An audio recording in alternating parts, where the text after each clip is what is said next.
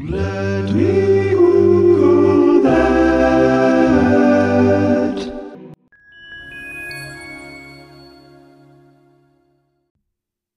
So one of you called in and said, Didn't you write a book? And I was like, Did I write a book? yes, I did. Uh, I just have moved on to other things. But yes, I wrote a book several years ago and it did quite well. Um, I got to do an audiobook, which you could definitely listen to rather than me talking about it. Yeah, you could read the book go to your local library and see if they have it, get an ebook. If you're in Korea, it's been translated, so that's nice. Um, and the New York Times didn't hate it. They actually reviewed it twice and were really nice both times, which was really neat. Um, it got a lot of really nice attention and sort of my, you know, I can actually die now, totally accomplished, not because I wrote the book, but because Gillian Anderson blurbed it. Yeah, that Gillian Anderson, X Files, Sex Education. I'm not kidding. You can go look it up. It's like on her Twitter still.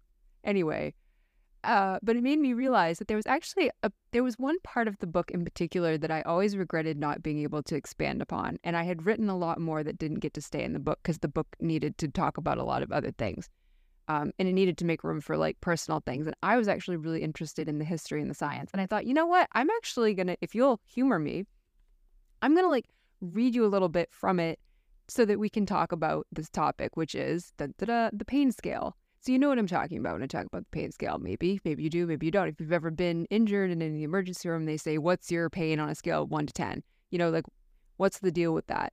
And why do we think that using that is like a, a legitimate idea? Like, where did that come from? So, if you'll just join me briefly, um, I would like to just, rather than going over it all again, just give you a little bit of um, what I had originally researched on this, sort of in the context of the book, and then obviously like open it up to questions at the end because I'd actually really like y'all to call in and tell me what your experience of the pain scale is like because it is so subjective.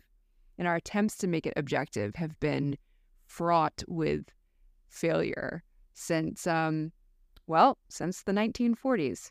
Because that's when a group of researchers at Cornell were trying to come up with an objective method to use in measuring pain and they suggested that a person's pain threshold to be measured in a unit that they called the dol, which was short for dolor, which is Latin for pain.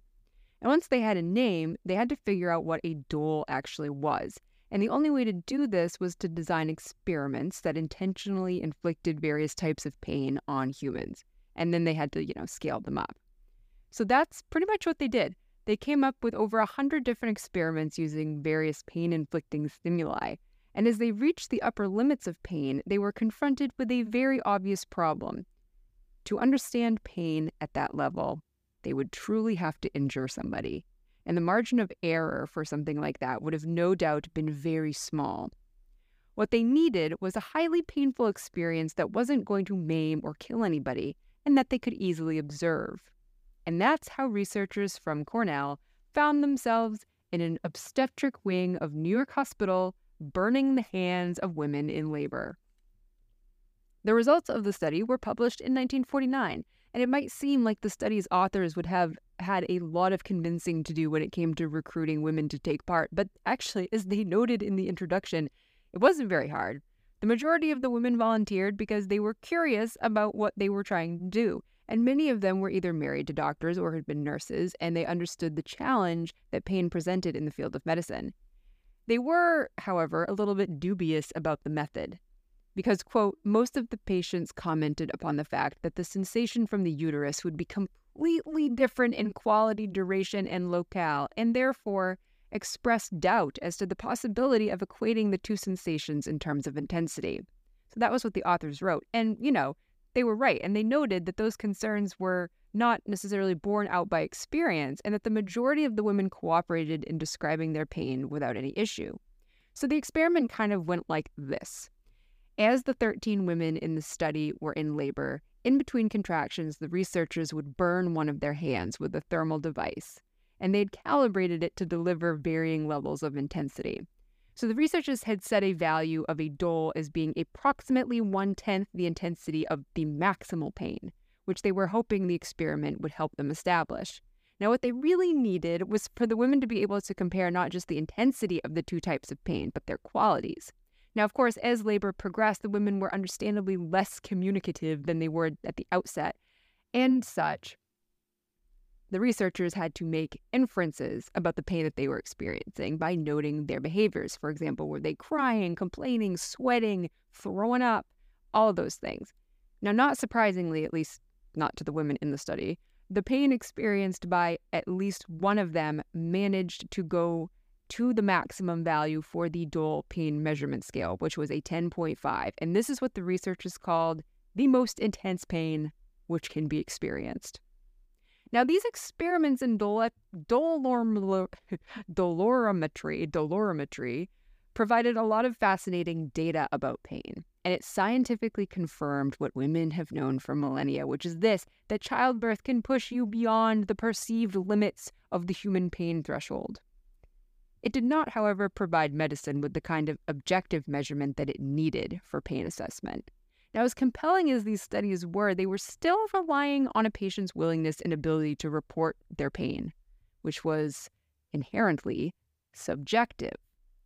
Now, of the research that was done to try to establish a truly objective measure of pain throughout the 21st century, what most people are probably familiar with is that 0 to 10 pain scale. Now, the concept seems straightforward enough. You just ask patients where their pain is on a scale of 1 to 10, 0 being no pain and 10 being the worst pain that they can possibly imagine. Now, presumably, when patients report something somewhere in the middle, they're comparing their current pain to previous painful experiences. So, women who have given birth often would compare their present moment of pain to something like the pain of childbirth. They might say, well, it's not as bad as late stage labor. Or if you've broken a bone before, you might say, well, it's worse than that time I broke my leg. Now, since we all have varying degrees of tolerance for pain and have equally varied experiences with different types of pain, it makes the scale feel kind of meaningless especially when you consider that the person trying to ascertain how much pain the patient is in has their own experiences with pain that are also thrown into the mix. So, a doctor trying to figure out how much pain a patient is in when they say, well, it's worse than a broken leg, but it's not as bad as childbirth, is still only going to be able to guess at what that means based on their own experiences and perceptions of pain. And this is true for any human being who witnesses another human being's pain. And I have sort of an anecdote from my childhood about this because when I was in the fourth grade, my best friend Hillary went to lift the grate off the top of a fire pit in her backyard. She did not realize, because she was a child, that it had retained the heat of the smoldering coals under it, and she suffered severe burns to both of her hands, which required, to my 10 year old eyes, an impressive amount of bandaging. Now, I remember having to help her write her classwork and like turning the pages of a book because these things were just agonizing for her. And the thing was is that I knew that she was in pain, but I couldn't know exactly how she felt. So I had experienced a few childhood injuries and some of them were pretty bad. And I imagined that it probably felt like that, but I couldn't know for sure what it felt like to be in her body. And that really concerned me because she was my best friend and I wanted to take her pain away so, when you think about doctors being in emergency rooms, they don't really have a lot of investment in a patient's well being. They just can't. They don't have time and they have to maintain some level of professional detachment. Otherwise, they'd never make it through a shift. And here is where the pain scale is helpful it doesn't call on them to empathize, it doesn't make them try to understand the experience of pain. Supposedly, that makes it a really effective clinical tool. But even if it's necessarily a tool for clinicians, it doesn't really mean it's a great tool for patients. The pain scale has limitations.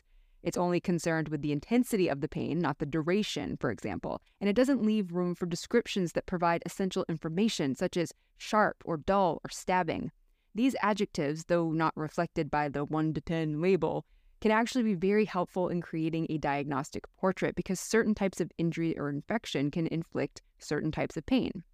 So, at one point in the 2000s, Harper's ran this really beautiful piece about the pain scale, and it kind of described it like the wind. So, there was a quote from that that I remember very much, and it was like, Wind, like pain, is difficult to capture.